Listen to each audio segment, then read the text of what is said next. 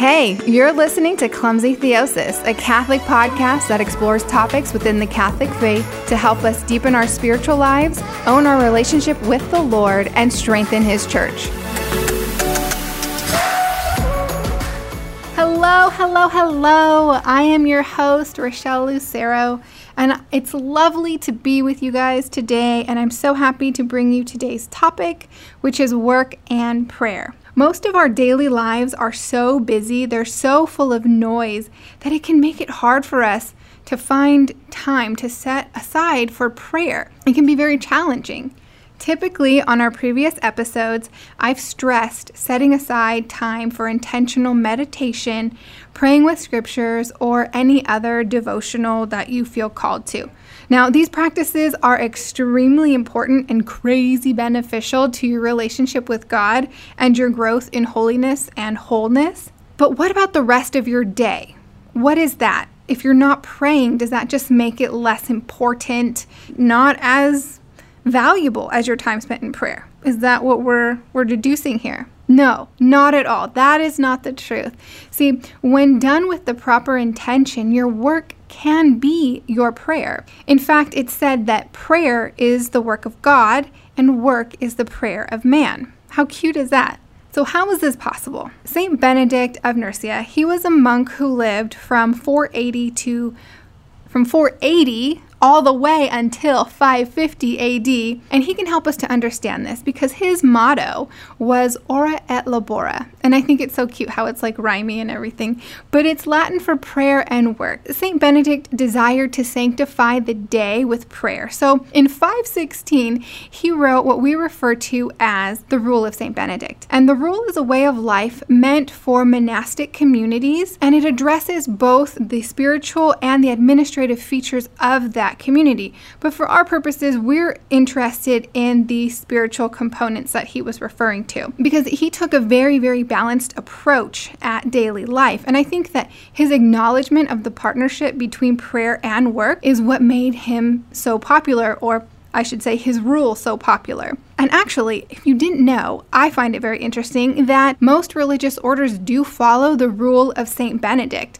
with little tweaks, of course, that, you know, suit their particular charism. But I mean, that's probably why he's considered the founder of Western monasticism. Okay, so in chapter 16 of his rule, St. Benedict called for praying the liturgy of the hours throughout the day in order to keep prayer weaved throughout the day so that it sanctifies the day. And you may have heard of liturgy of the hours, and that that's really basically what it is. They're set prayers that are supposed to be prayed at set times in order to sanctify your day. St. Benedict specifies seven times a day these prayers should be said, and that comes from the Psalms. So in Psalm 119, we read, Seven times a day I praise thee for thy righteous ordinances. So, and we also know that, you know, seven's a pretty awesome number within the faith, and so there are seven times in the day in which we pray the Liturgy of the Hours as a church. And so those times would be midnight, 3 a.m., 9 a.m., noon, 3 p.m., 6 p.m., and 9 p.m. And by splitting up the day into these six sections, participants are able to one, refocus, and two, to consecrate the next section of their day to God, which basically means you're able to offer up those sections of your day as true gifts to God, you know, a gift of yourself and a gift of your deeds. You're making it holy, or you're letting, you're inviting God into it to make it holy. And so that's all you have to do, right, everyone? So go out, learn how to pray the Liturgy of the Hours, and do it at 3 a.m., 9 a.m., noon, 3 p.m., 6 p.m., and 9 p.m. And that's it. You're done. Just kidding. I'm not going to leave it there. I mean, if you want to go out and do that, more power to you. That's a great idea. The Liturgy of the Hours is beautiful. But what about those of us who are unable to carve out time at these specific intervals of the day in order to recite the Liturgy of the Hours?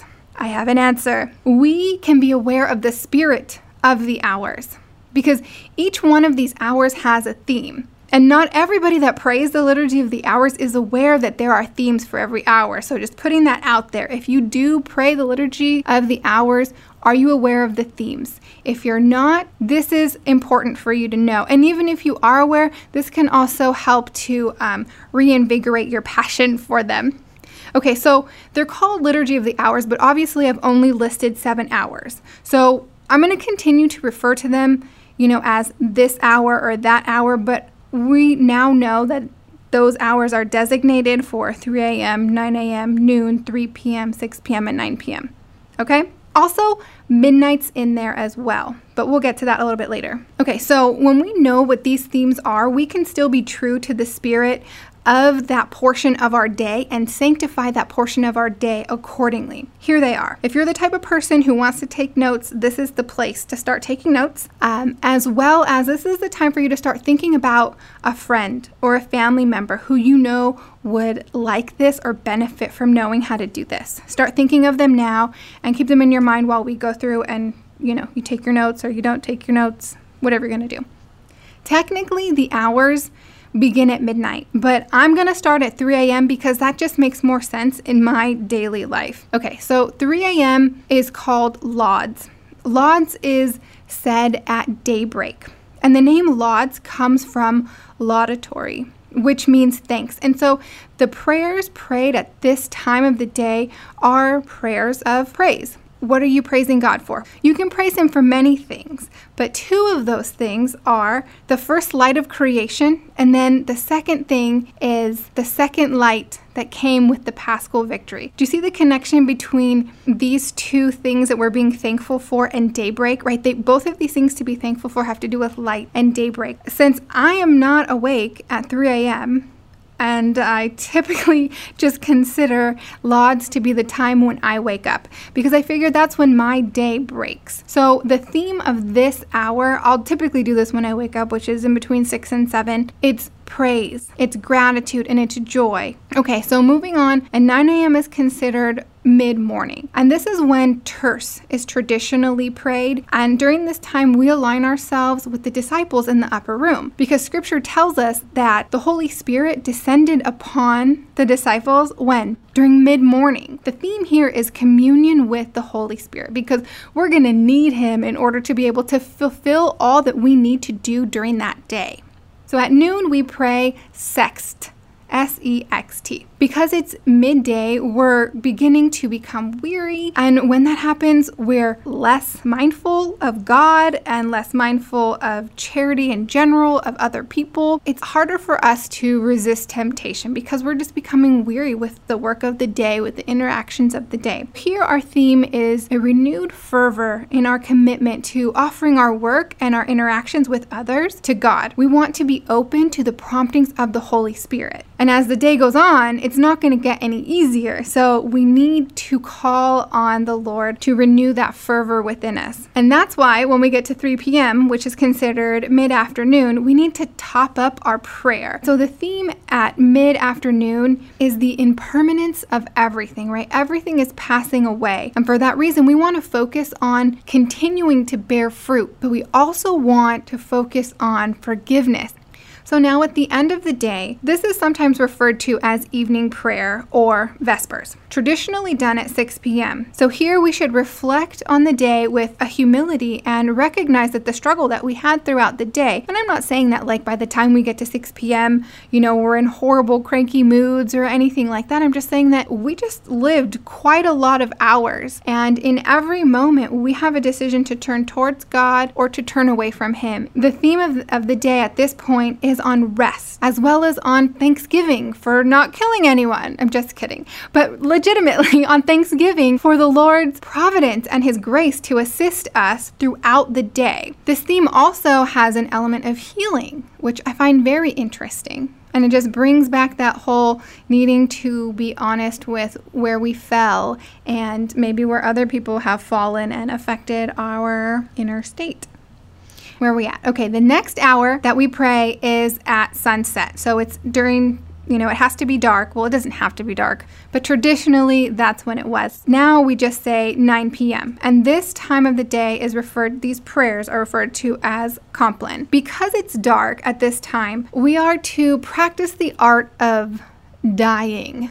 Yeah, you heard me right. We are to practice the art of dying. And this could be with regards to literal death, you know, and being unafraid of it, as well as death to our own will, death to the world, and so on. Now, the darkness at this time of the day symbolizes the mysterious presence of the depth of God's mercy. And this is the theme of this hour of the day. And lastly, we arrive at Matins, which is prayed at midnight. And now, technically, I've told you that um, Matins is the first prayer of the day because back in the day, this is when the day was considered to have started.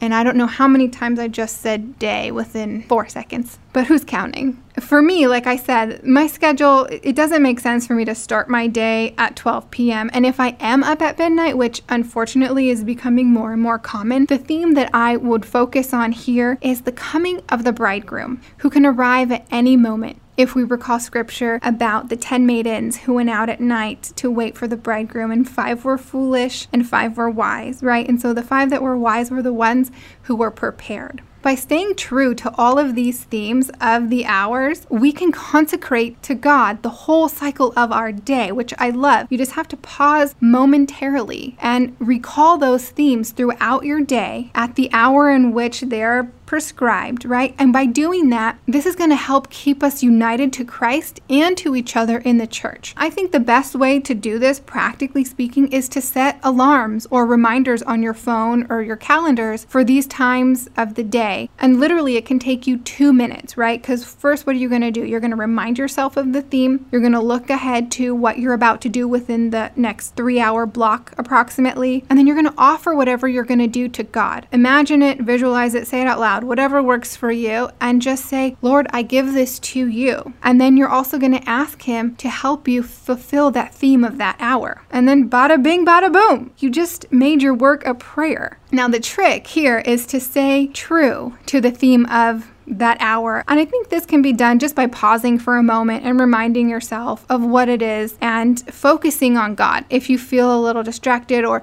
really, I've found whenever I don't feel peace is when I need to remind myself of this. So I'm sure a few people have rushed through your mind as you were taking notes or not taking notes. But now's the time for you to pull out your phone and text them because this is incredibly important for the busy person, for the person who just wants to be closer to the Lord, the person who's not as familiar with praying. Really, it's good for anyone and everyone. It's good for you, and I think it's easy. And so I'll let you do that right now. You can text and listen at the same time because what I'm about to say next isn't that deep, all right? You know, if you're following me on Instagram, don't forget to subscribe to the Clumsy Theosis podcast, which is available where all good podcasts are found. And don't forget to stick around to listen to the outro of this podcast because there's a lot of pertinent information there for you. All right, everybody, until our next episode, peace out. Thank you for tuning in to Clumsy Theosis. I'm so happy that you've been able to hang out. If you want to learn more about Clumsy Theosis, you are more than welcome to visit my website, clumsytheosis.net. From clumsytheosis.net, you will also be able to contact me if you're interested in booking me as a speaker, or if you're just feeling generous and you'd like to make a donation. Remember that together we can transform the world by letting the Lord transform us.